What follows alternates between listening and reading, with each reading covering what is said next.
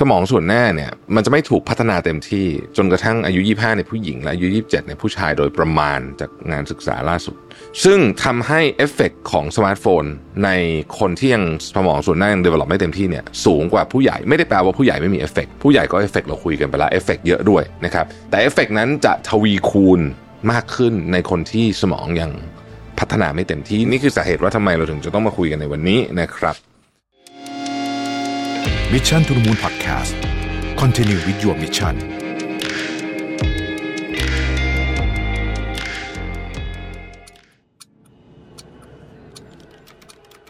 ทวงคืนเวลาชีวิตให้ตัวเองอีกครั้งกับคอร์สออนไลน์ AI for Everyday Productivity ปลุกความ productive เพิ่มเวลาชีวิตด้วย AI ที่จะพาทุกคนไปเรียนรู้การจัดการชีวิตให้ productive ด้วยเทคโนโลยีแห่งอนาคต กับผมรวิศ หาญอุตสาหะ สมัครได้แล้ววันนี้ที่ Line OA at Mission to the Moon สวัสดีครับ ยินดีต้อนรับเข้าสู่ Mission to the Moon Podcast นะครับ คุณอยู่กับรวิศ หาญอุตสาหะครับ วันนี้เนี่ยผมจะเอาหนังสือเรื่อง Smartphone Brain มาคุยต่อในครึ่งหลังนะฮะเราคุยครึ่งแรกกันไปแล้วในสองสามอาทิตย์ที่แล้วเนี่ยนะฮะ แต่ว่าครึ่งนี้จะพูดถึงเด็กวัยรุ่น และวัยรุ่นในที่นี้คือรวมไปถึงถึงอายุ25เลยแล้วกัน เพราะว่า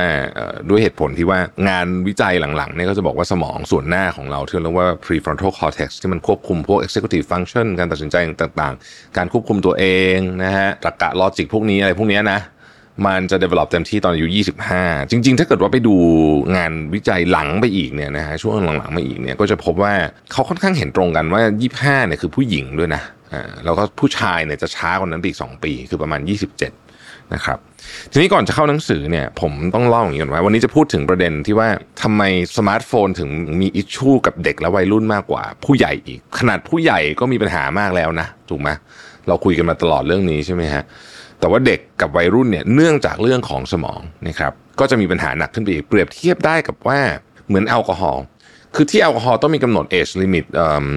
ยี่สิบเอ็ดใช่ไหมนะฮะยี่สิบเอ็ดเนี่ยเอ๊ะหรือสิบแปดยี่สิบเอ็ดบางประเทศยี่สิบเอ็ดนะฮะแต่ว่าจริงๆอะเขาอยากจริงๆอะถ้าเขาเลือกกันได้เนี่ยนะเขาอยากจะ push ไปถึง25ด้วยซ้ำแต่แน่นอนมันคง มันก็จะยากหน่อยหนึ่งเหตุผลเพราะว่าเรื่องสมองนี่แหละครับเพราะว่ามันเป็นเรื่องของสมองมัน develop ไม่เต็มที่ไม่ใช่ว่าคุณยี่ห้าแล้วคุณจะกินได้เต็มที่นะไม่ใช่แต่ว่าเอฟเฟกของการดื่มแอลกอฮอล์หรือการใช้สมาร์ทโฟนในกรณีที่เราจะคุยกันนี้เนี่ยในคนอายุน้อยมันเอฟเฟกยิ่งกว่าอีก คือผู้ใหญ่ก็เอฟเฟกเยอะอยู่แล้ว ไม่ใช่น้อยนะฮะแต่ว่าคนอายุน้อยจะเอฟเฟกยิ่งกว่าอีก นั่นเองนี่คือสาเหตุว่าทำไมเราถึงจะต้องมาคุยกันในวันนี้นะครับ โอเค แต่ก่อนจะเข้าเรื่องหนังสือนะฮะ มีคนบอกว่าโอ้นี่คุณลวิทย์เวลามาถึงชอบเข้าเรื่องตลอดเลยนะเราไม่คุยทักทายกับกับผู้ฟังผู้ชมหน่อยเลยนะครับ ก็โอเค วันนี้ก็ก็เลยอยากทักทายแต่ว่าทักทายอยู่ในประเด็นนี้แหละก็คือประเด็นเรื่องของโลกอนาล็อกนะฮะผมมีความเชื่อจริงๆนะแล้วถ้าเกิดไม่รู้ว่าใครจะเชื่อเหมือนผมบ้างหรือเปล่านะฮะว่า ผมเชื่อจริงว่าอนาคตเนี่ย คนจะทวินหาโลกอนาล็อกมากขึ้นเยอะพอเราไปสุดทางหนึ่งซึ่งเราใกล้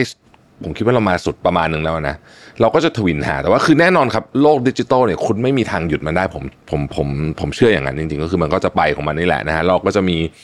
เข้าสู่เว็บ3นะฮะเราก็จะมี AI เราก็จะมีแว่นนะ smart glass ที่เขาเชื่อกันว่าจะเป็น interface ที่จะทำให้เราสามารถเข้าสู่เว็บ 3 ได้ เราก็จะมีการซ้อนทับของโลกดิจิทัลกับโลกความเป็นจริงนะฮะโลกเสมือนกับโลกความเป็นจริงเป็น mixed reality อะไรแบบนี้ผมเชื่อว่าเราจะไปทางนั้นแหละนะฮะเราก็ไม่มีอะไรหยุดได้ด้วย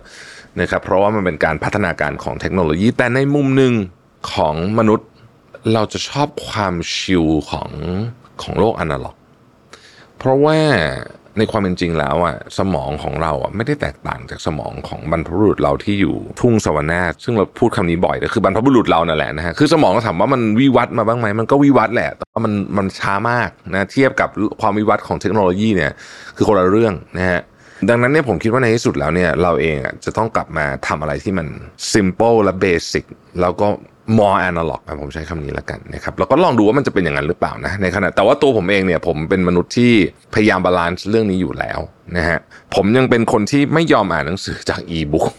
นะฮะหลายคนก็แบบทำไมไม่พกอีบุ๊กอะเล่มบางๆนิดเดียวอ่านได้เยอะแยะเลยอะไรเงี้ยผมบอกว่าให้ผมไม่ชอบอะผมชอบฟิลของการจับหนังสือจริง ๆ นะฮะแล้วก็จะบอกว่าอะไรรู้ไหมเนี่ย ไปซื้อนี่มาใช่ไหม remarkable ใช่ไหมสรุปว่าทุกวันนี้ก็คือกลับมาจดสมุดเหมือนเดิมกำลังจะไปขายแล้วไอ้ที่มันเป็นจำได้ไหมผมเคยรีวิวอะนะฮะ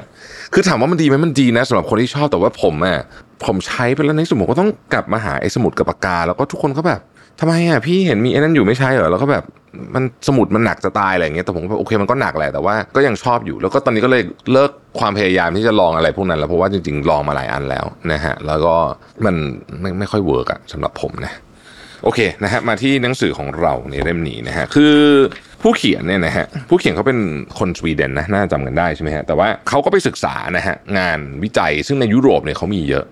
เออประเด็นเรื่องหนึ่งเมื่อวันก่อนที่ผมไปอ่านหนังสือเรื่องนึงผมชอบมากเลยเขาบอกว่า เวลาเราพูดคำว่างานวิจัยงานวิจัยงานวิจัยเนี่ยส่วนใหญ่แล้ว 90%ของข้อมูลของงานวิจัยทุกเรื่องตั้งแต่เรื่องสุขภาพมาจนถึงกระทั่งเรื่อง อะไรก็แล้ว แต่ที่เป็นเรื่องจำนวนประชากรเยอะๆเนี่ยเวลาอ่านอย่าลืมว่าส่วนใหญ่มันเบสข้อมูลจากโลกตะวันตกแปลว่าเขาทำงานวิจัยส่วนใหญ่อยู่ในโลกตะวันตกนะครับ ซึ่ง บางทีมันอาจจะไม่เหมือนกันก็ได้ โดยเฉพาะเรื่องเกี่ยวกับสุขภาพ แต่ผมคิดว่าไอ้เรื่องสมาร์ทโฟนนี่คงไม่ต่างกันมาก แต่ว่าเล่าให้ฟังเฉยๆว่าเออบางทีมันก็คิด in mind แล้วกันนะ ใช้คำนี้ว่าเออมันส่วนใหญ่มันเป็นโลกตะวันตกจริงๆนะครับโอเค ผมอ่านหน้าแรกผมตกใจนะของของไอ้บทเอ่อเกี่ยวกับอุปกรณ์ดิจิทัลของของเด็กและวัยรุ่นเนี่ยนะฮะคือเขาบอกว่าอย่างงี้ฮะเด็กอายุไม่เกิน 12 เดือนเดือนนะไม่ใช่ปี10ตอนแรกผมก็แบบ12 ปีป่ะไม่ใช่ 12 เดือน 12 เดือนเนี่ย25%ใช้อินเทอร์เน็ตเฮ้ย เด็กอายุไม่ถึงขวบใช้อินเทอร์เน็ตแล้วเหรอนะฮะโอเค ไม่เป็นไรนี่คือผลสำรวจในสวีเดนนะฮะถ้า2ขวบแล้วครึ่งหนึ่งใช้อินเทอร์เน็ตโอ้สองขวบเองอะนะฮะเจ็ดขวบไม่ต้องพูดถึงเจ็ดขวบใช้อินเทอร์เน็ตทุกวันนะฮะสิบเอ็ดขวบมีโทรศัพท์ 98%นี่คือข้อมูลในสวีเดนนะผมคิดว่าเมืองไทยคงไม่น่าจะถึงมั้งแต่ว่ามีสมาร์ทโฟนของตัวเองคงไม่น่าถึงส่วนวัยรุ่นนี่ก็ ยาวๆเลยนะฮะวัยรุ่นเนี่ยนะครับแล้วแต่ประเทศอังกฤษนะฮะอังกฤษใช้ 6 ชั่วโมงครึ่งนี่มีคนถามว่าเอ้าแล้วก็เทียบโทรทัศน์สมัยก่อนนะนะฮะเป็นยังไง 6 ชั่วโมงครึ่งนี่ไม่นับคอมพิวเตอร์ที่ถูกใช้ในเวลาเรียนนะอันนี้ไม่นับนะฮะอันนี้คือเฉพาะแบบสันทนาการ สมัยก่อนเนี่ยค่าเฉลี่ยของการดูทีวีของคนในยุค 90 เด็กวัยรุ่นนะประมาณ 3 ชั่วโมง ซึ่งก็เยอะแล้วนะครับแต่ปัจจุบันนี้คือ 6 ชั่วโมงครึ่งนะครับที่สหรัฐอเมริกาฮะฟังแล้วจะโหดมากนะฮะ9ชั่วโมง นะนี่คือวัยรุ่นในสหรัฐอเมริกานะครับ ทีนี้เนี่ยประเด็นของเรื่องสมองส่วนหน้าที่เราคุยกันไปเนี่ยนะฮะก็คือว่าสมองส่วนหน้าเนี่ยมันจะไม่ถูกพัฒนาเต็มที่จนกระทั่งอายุ 25 ในผู้หญิง และอายุ 27 ในผู้ชายโดยประมาณจากงานศึกษาล่าสุด ซึ่งทำให้เอฟเฟกของสมาร์ทโฟน ในคนที่ยังสมองส่วนหน้ายัง develop ไม่เต็มที่เนี่ยสูงกว่าผู้ใหญ่ไม่ได้แปลว่าผู้ใหญ่ไม่มีเอฟเฟกผู้ใหญ่ก็เอฟเฟกเราคุยกันไปแล้วเอฟเฟกเยอะด้วยนะครับแต่เอฟเฟกนั้นจะทวีคูณ มากขึ้นในคนที่สมองยังพัฒนาไม่เต็มที่นี่คือสาเหตุว่าทำไมเราถึงไม่ให้หรือไม่อยากให้เด็กวัยรุ่นดื่มแอลกอฮอล์เหตุผลเดียวกัน เพราะแอลกอฮอล์มันจะไปขัดขวางวงจรการพัฒนาของสมองนี้ ซึ่งเป็นสมองที่สำคัญมาก เพราะว่ามันใช้ในงานยากๆทั้งหลาย และใช้ในการควบคุมตัวเองด้วย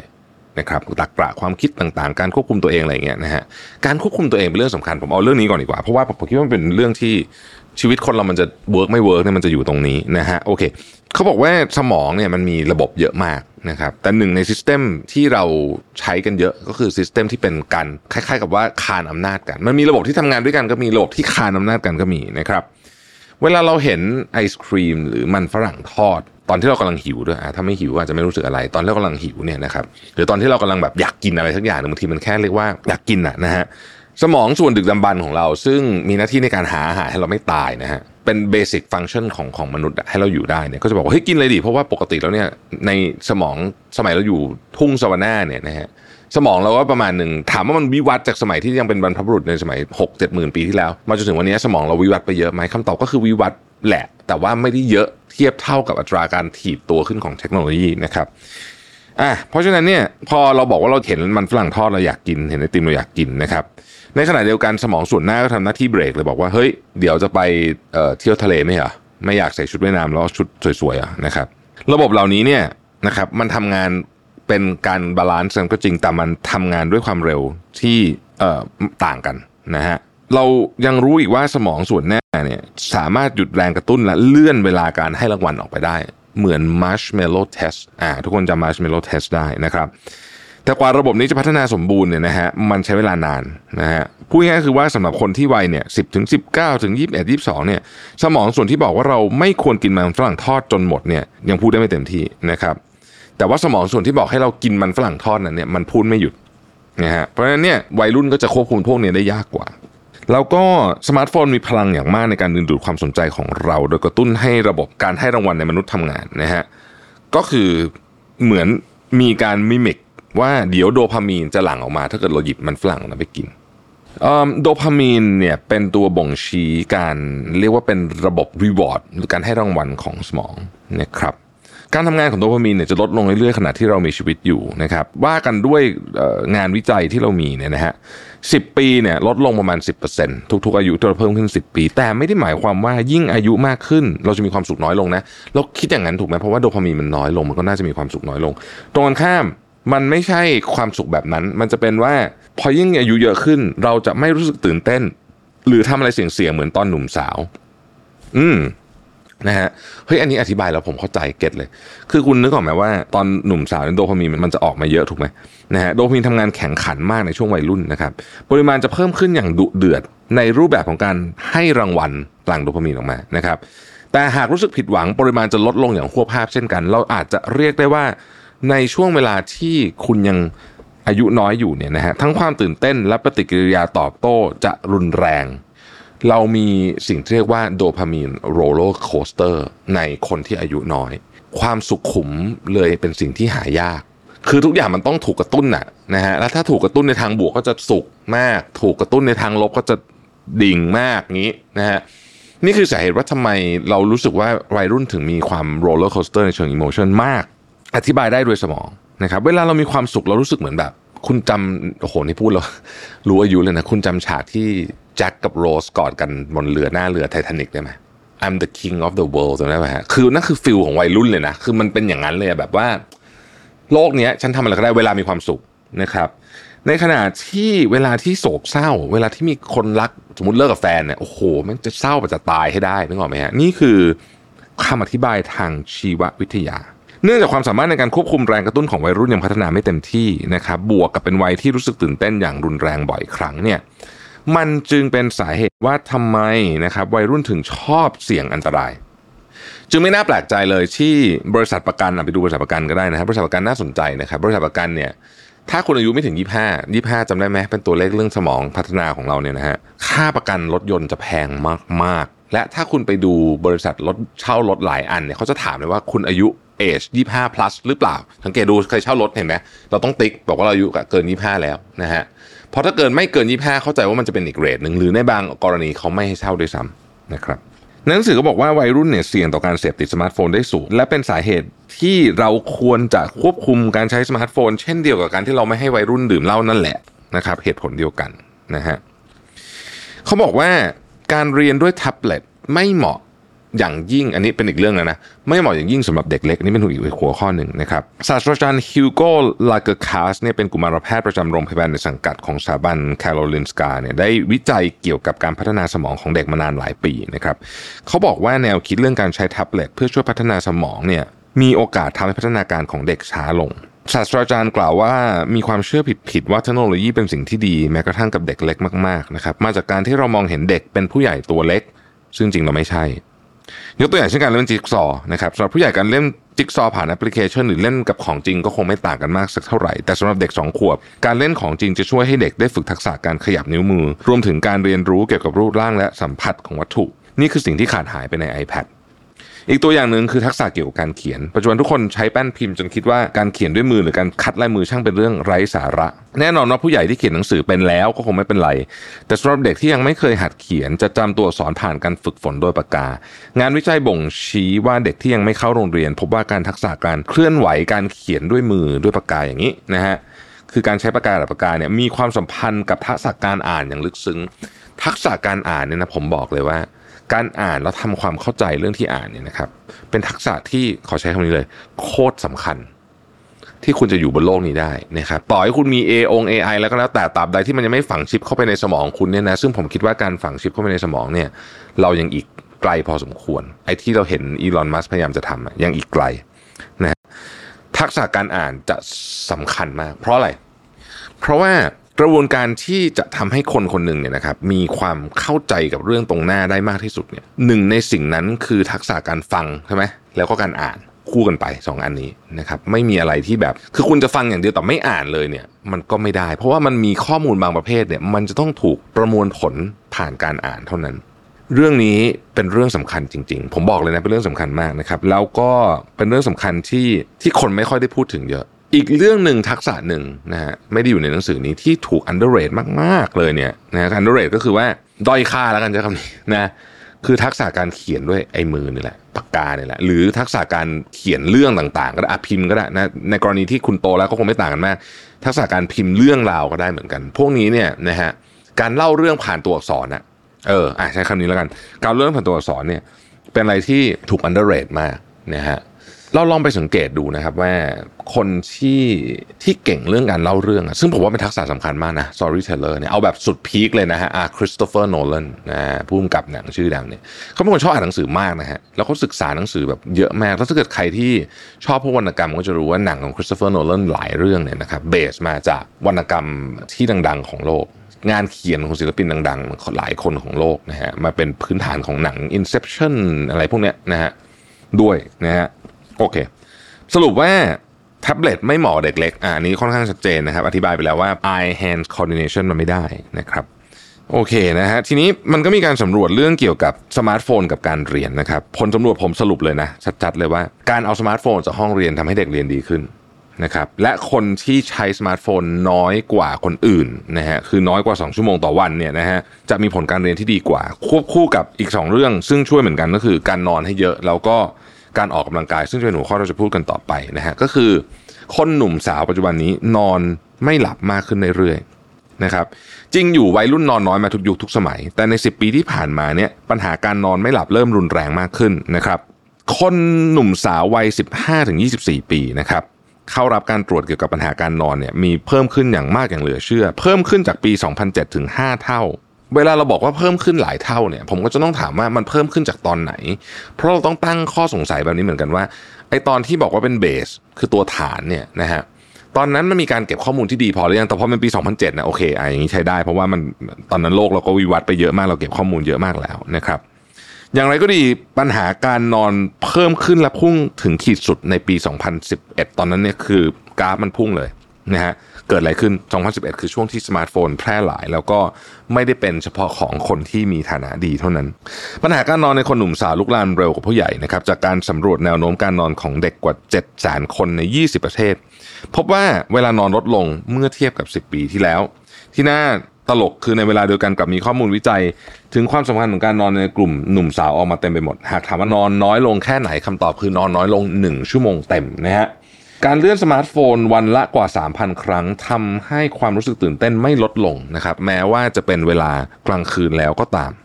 อ่านะฮะคือมันยังกระตุ้นไปทั้งวันนั่นแหละนะฮะกล่าวที่ว่าวัยรุ่นนอนไม่หลับเพราะการใช้ชีวิตที่เต็มไปด้วยความเครียดจึงไม่ได้เป็นการคาดเดาส่งๆไปแค่นั้นนะครับ ที่นอร์เวย์เนี่ยมีการสำรวจวัยรุ่นหมื่นคนโดยถามว่าพวกเขาคิดว่าจำเป็นต้องนอนกี่ชั่วโมงและนอนได้จริงกี่ชั่วโมงนะฮะแล้วก็พูดถึงว่าใช้เวลากับโทรศัพท์แค่ไหนนะฮะ คือผลออกมาตรงง่าย ๆ เลยก็คือว่านอนไม่พอ แล้วก็ใช้เวลากับหน้าจอ ยิ่งใช้เวลากับหน้าจอมากขึ้นเท่าไหร่นะฮะอัตราการนอนก็จะน้อยลงเท่านั้น ทีนี้มันก็เชื่อมโยงกับอีกเรื่องหนึ่งนะครับก็คือเรื่องของสุขภาพจิต ผมคิดว่าการนอนน้อย จะทำให้เรามีปัญหาเรื่องสุขภาพจิตด้วยนะฮะซึ่งไม่ใช่ผมคิดพูดผิดหนังสือบอกนะฮะสถิติล่าสุดของคนวัย 10-17 ปีเนี่ยเข้าพบจิตแพทย์และรับยาที่ออกฤทธิ์ต่อจิตประสาทเพิ่มขึ้นเท่าตัวใน 10 ปีที่ผ่านมา ที่เพิ่มขึ้นมากที่สุดคือโรควิตกกังวลและโรคซึมเศร้านะครับโดยที่ป่วยที่พบมากที่สุดเป็นกลุ่มผู้หญิงนะฮะที่น่าสนใจก็คือว่าในสต็อกโฮล์มเนี่ยนะฮะมากกว่า1ใน 10 ของผู้หญิงวัย 13ถึง24 ปี เข้ารับการรักษาที่แผนกจิตเวชของรัฐของโรงพยาบาลรัฐนี่คือข้อมูลเก็บมาเฉพาะโรงพยาบาลรัฐไม่นับโรงพยาบาลเอกชนนะครับในสหรัฐอเมริกามีวัยรุ่นเข้าตรวจโรคซึมเศร้าเพิ่มขึ้น 6 เท่าในเวลา 7 ปีที่ผ่านมา แนวโน้มอย่างหนึ่งที่เป็นรูปธรรมที่ชัดเจน นั่นคือเวลาของสมาร์ทโฟน ถ้ายิ่งใช้เยอะมีแนวโน้ม ใช้คำว่าแนวโน้มนะฮะ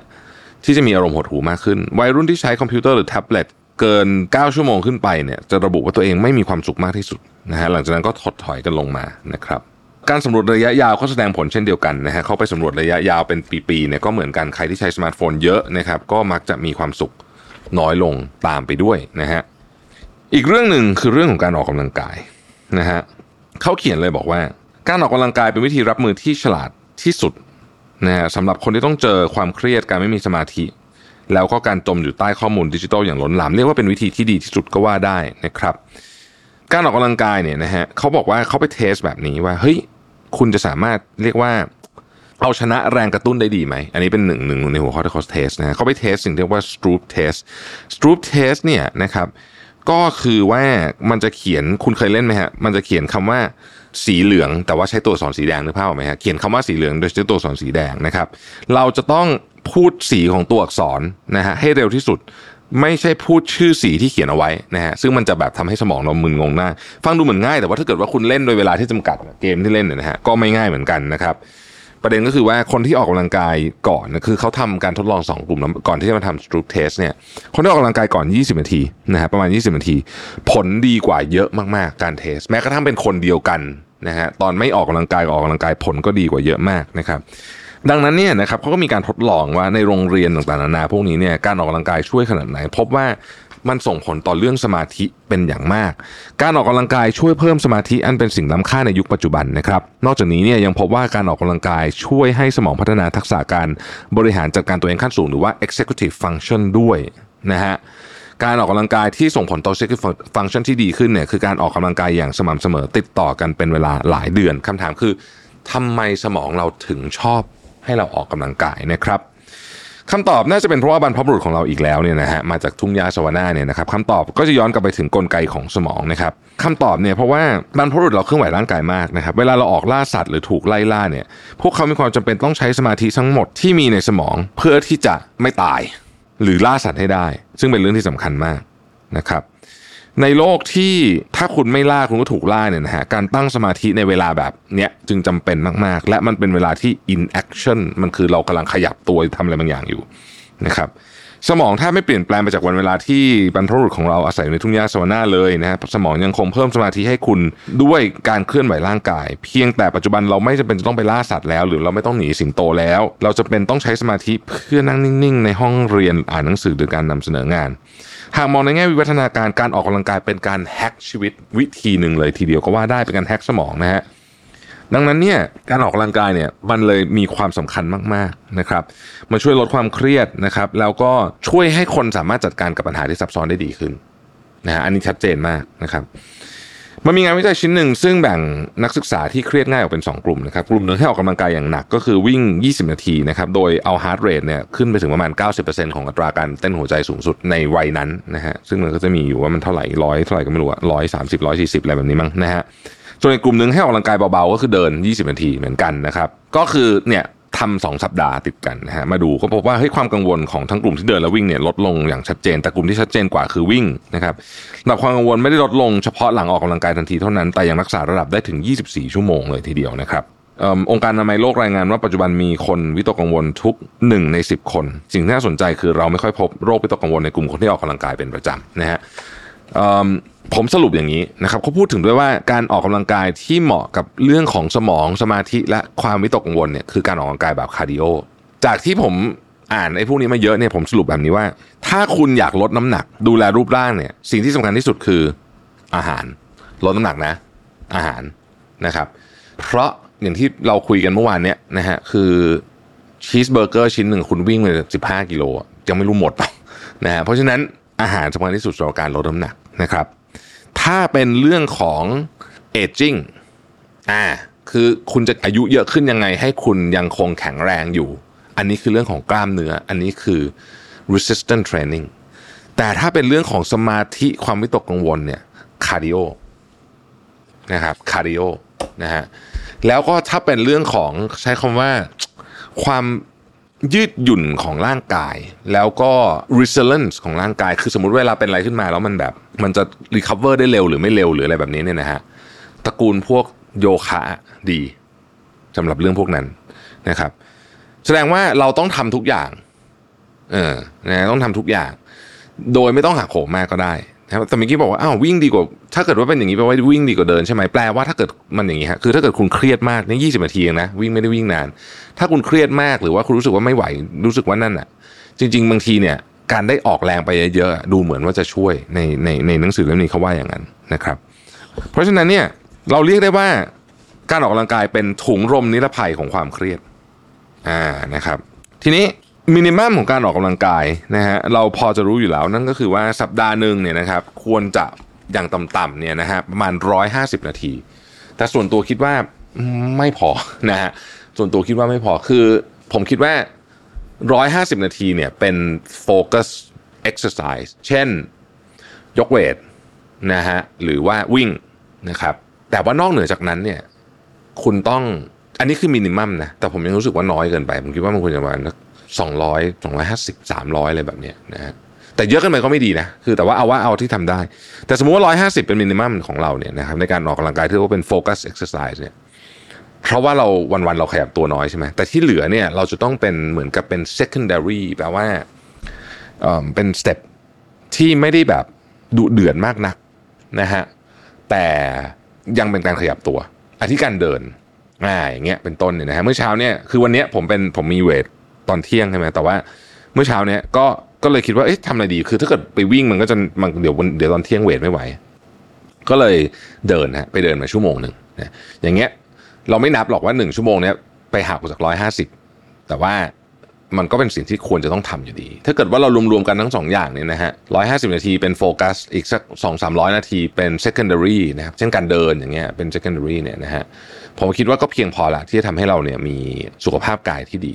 นะครับ ส่วนไอ้ผอมเนี่ย ถ้าอยากผอมเนี่ยนะฮะซึ่งผมก็ยังทำไม่ได้เนี่ยนะถ้าอยากผอมเนี่ยแบบหุ่นดีเลยนะซิกแพคเลยนะ อาหารนะอาหารสำคัญที่สุดนะครับ แต่ผมก็โฟกัสเรื่องอาหารพอสมควรนะแต่ว่าก็ยังก็ยังก็ยังก็ยังไม่ยังไม่ยังไม่ทำได้ที่อยากทำแล้วกันนะครับ แต่ว่าก็ก็พยายามนะฮะเพราะฉะนั้นอันเนี้ยเป็นหลักการนะครับ แล้วก็ ถ้าเป็นไปได้นะฮะก็ควรจะต้องหาเวลาไปทำพวก stretching ด้วยนะครับตระกูลโยคะพวกนี้ดีมาก ๆ หรือว่าคุณจะไปเล่นพิลาทิสก็ได้นะฮะหรือว่าคุณจะ stretch ที่บ้านก็ได้นะครับ ลองไปเปิด YouTube ดูนะฮะแต่ว่า stretching นี่บอกเลยว่า ค่อยๆทำนะ เดี๋ยวบาดเจ็บ คือคนไม่เคยแบบโอ้โหงอตรงงอตัวเลยเนี่ย จะมาเอาเยอะๆวันแรกมันไม่ได้หรอกครับ คือมันต้องค่อยๆฮะแล้วเดี๋ยวมันจะดีขึ้นนะครับ จริง ๆ มันมีหนังสือเล่มหนึ่งของญี่ปุ่นที่ชื่อว่า ชีวิตเปลี่ยนถ้าฉีกขาได้ไม่รู้เคยอ่านมา คือผมยังทำไม่สำเร็จนะผมพยายามทำไปครึ่งทางแล้ว แต่ว่าคือเขาบอกว่าการที่คุณเหมือนกับเอาขาแยกจากการแล้วพับตัวลงไปเนี่ย มันทำได้ทุกคนถ้าคุณฝึก ไม่ว่าคุณจะตัวแข็งแค่ไหนก็ตามนะฮะแต่ว่า มันต้องทำอย่างต่อเนื่องนะครับ ลองถ้าใครสนใจลองไปหาหนังสือนั้นมาอ่านได้นะครับ ขอบคุณที่ติดตาม Mission to the Moon นะครับแล้วก็ใครอยากฟังเรื่องอะไรสนใจเรื่องไหนเนี่ยลองทิ้งคอมเมนต์กันไว้ได้นะเอออีกเรื่องหนึงนะครับฝากหน่อย คือว่าปีนี้เนี่ยผมได้มีโอกาสเข้าไปเอิ่มอยู่ในเรียกว่าเป็น Tellscore นะเป็นโหวตเรื่องอินฟลูเอนเซอร์ใช่ไหมครับแล้วก็จริงๆ เราเข้า 2 อันนะฮะก็คือตัวผมเนี่ยเข้าไปในเป็น best public figure นะฮะก็มีมีโอ้โหนี่ได้รับเกียรติมากเพราะว่าอีก 2 คนที่อยู่กับผมคือ ปาเต้กับนันเน็กนะฮะโอ้โห เล่นเบอร์ใหญ่เลยนะฮะก็ฝากเข้าไปโหวตกันหน่อยนะครับสำหรับท่านไหนที่สนใจนะฮะอีกอันหนึ่งที่ไปช่วยพี่แฮมเขาหน่อยนะครับ ที่ podcast influencer นะครับ กับรายการ Mission to Pluto นะกับช่อง Mission to Pluto ก็คือมันในในนั้นก็คือมีไฟล์ not file ของพี่แฮมอยู่นั่นแหละนะครับ โอเคนะฮะขอบคุณทุกท่านมากนะครับ ที่ติดตามวันนี้แล้วเดี๋ยวพรุ่งนี้เราพบกันใหม่ สวัสดีครับ Mission to the Moon Podcast Continue with your mission